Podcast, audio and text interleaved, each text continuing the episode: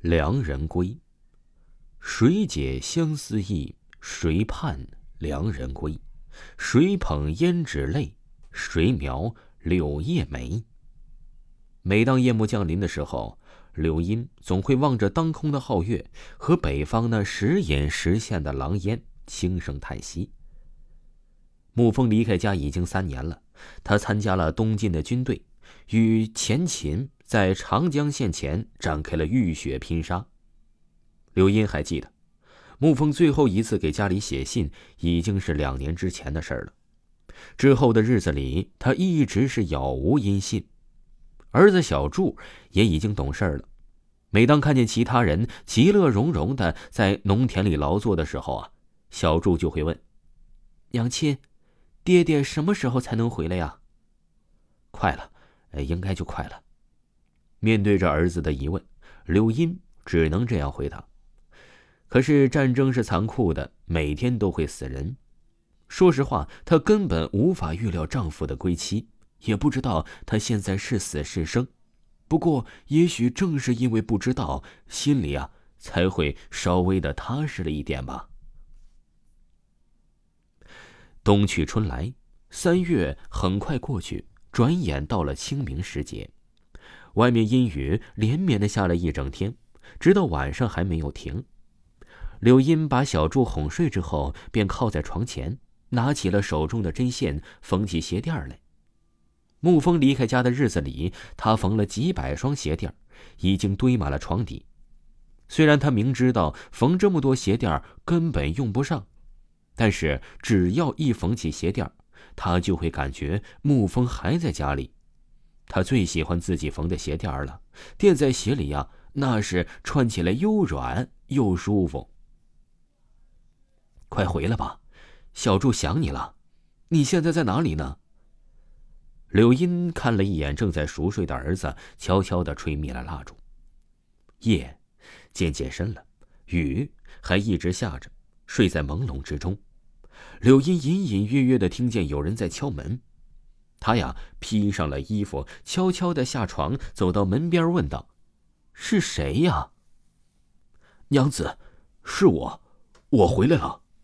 门外的人平静的回答：“啊，相公，是你吗？”听到这熟悉的声音，柳荫几乎是高兴的跳了起来。这分明是自己的丈夫沐风。于是啊，她想也没想，便打开了门。沐风一动不动的站在了门外，厚重的铠甲上还残留着血迹和烟尘，头发散乱着，眼圈乌黑，脸上没有一丝血色，看起来啊，他已经很久没有好好的休息过了。柳荫一把扑到了沐风的怀里，流着泪说：“我还以为再也见不到你了呢。”哼，我这不是回来了吗？沐风淡淡的笑了笑，用脏兮兮的手抚摸着柳荫的头发。你瘦了，这些年辛苦你了。前面不是打仗吗？你怎么跑回来了呢？不会是当逃兵了吧？柳荫有些疑惑的问道。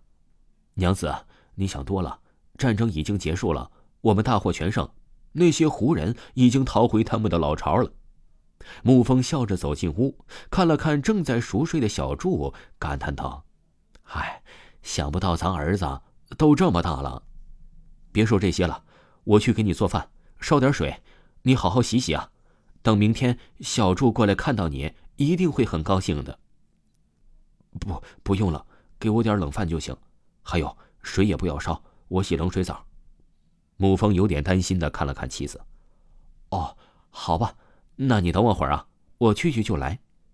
虽然呢，我不太理解这沐风为什么不吃热饭，但是久别的丈夫回到家里，她还是很高兴的。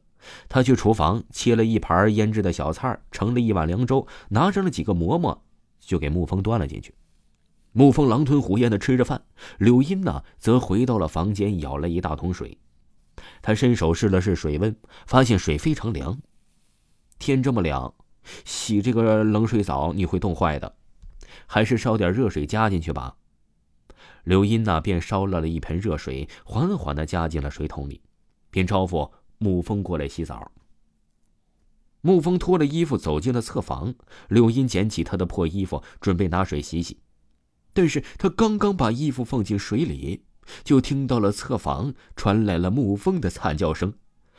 柳毅连忙掀开门，跑进了侧房，只见沐风痛苦的倒在了木桶旁边，身上正缓缓的流出了黑色的血，散发着浓浓的腥臭味儿，就像是腐烂了很久的尸体味道。亲爱的听众朋友们，《良人归》还有下集，请您继续收听。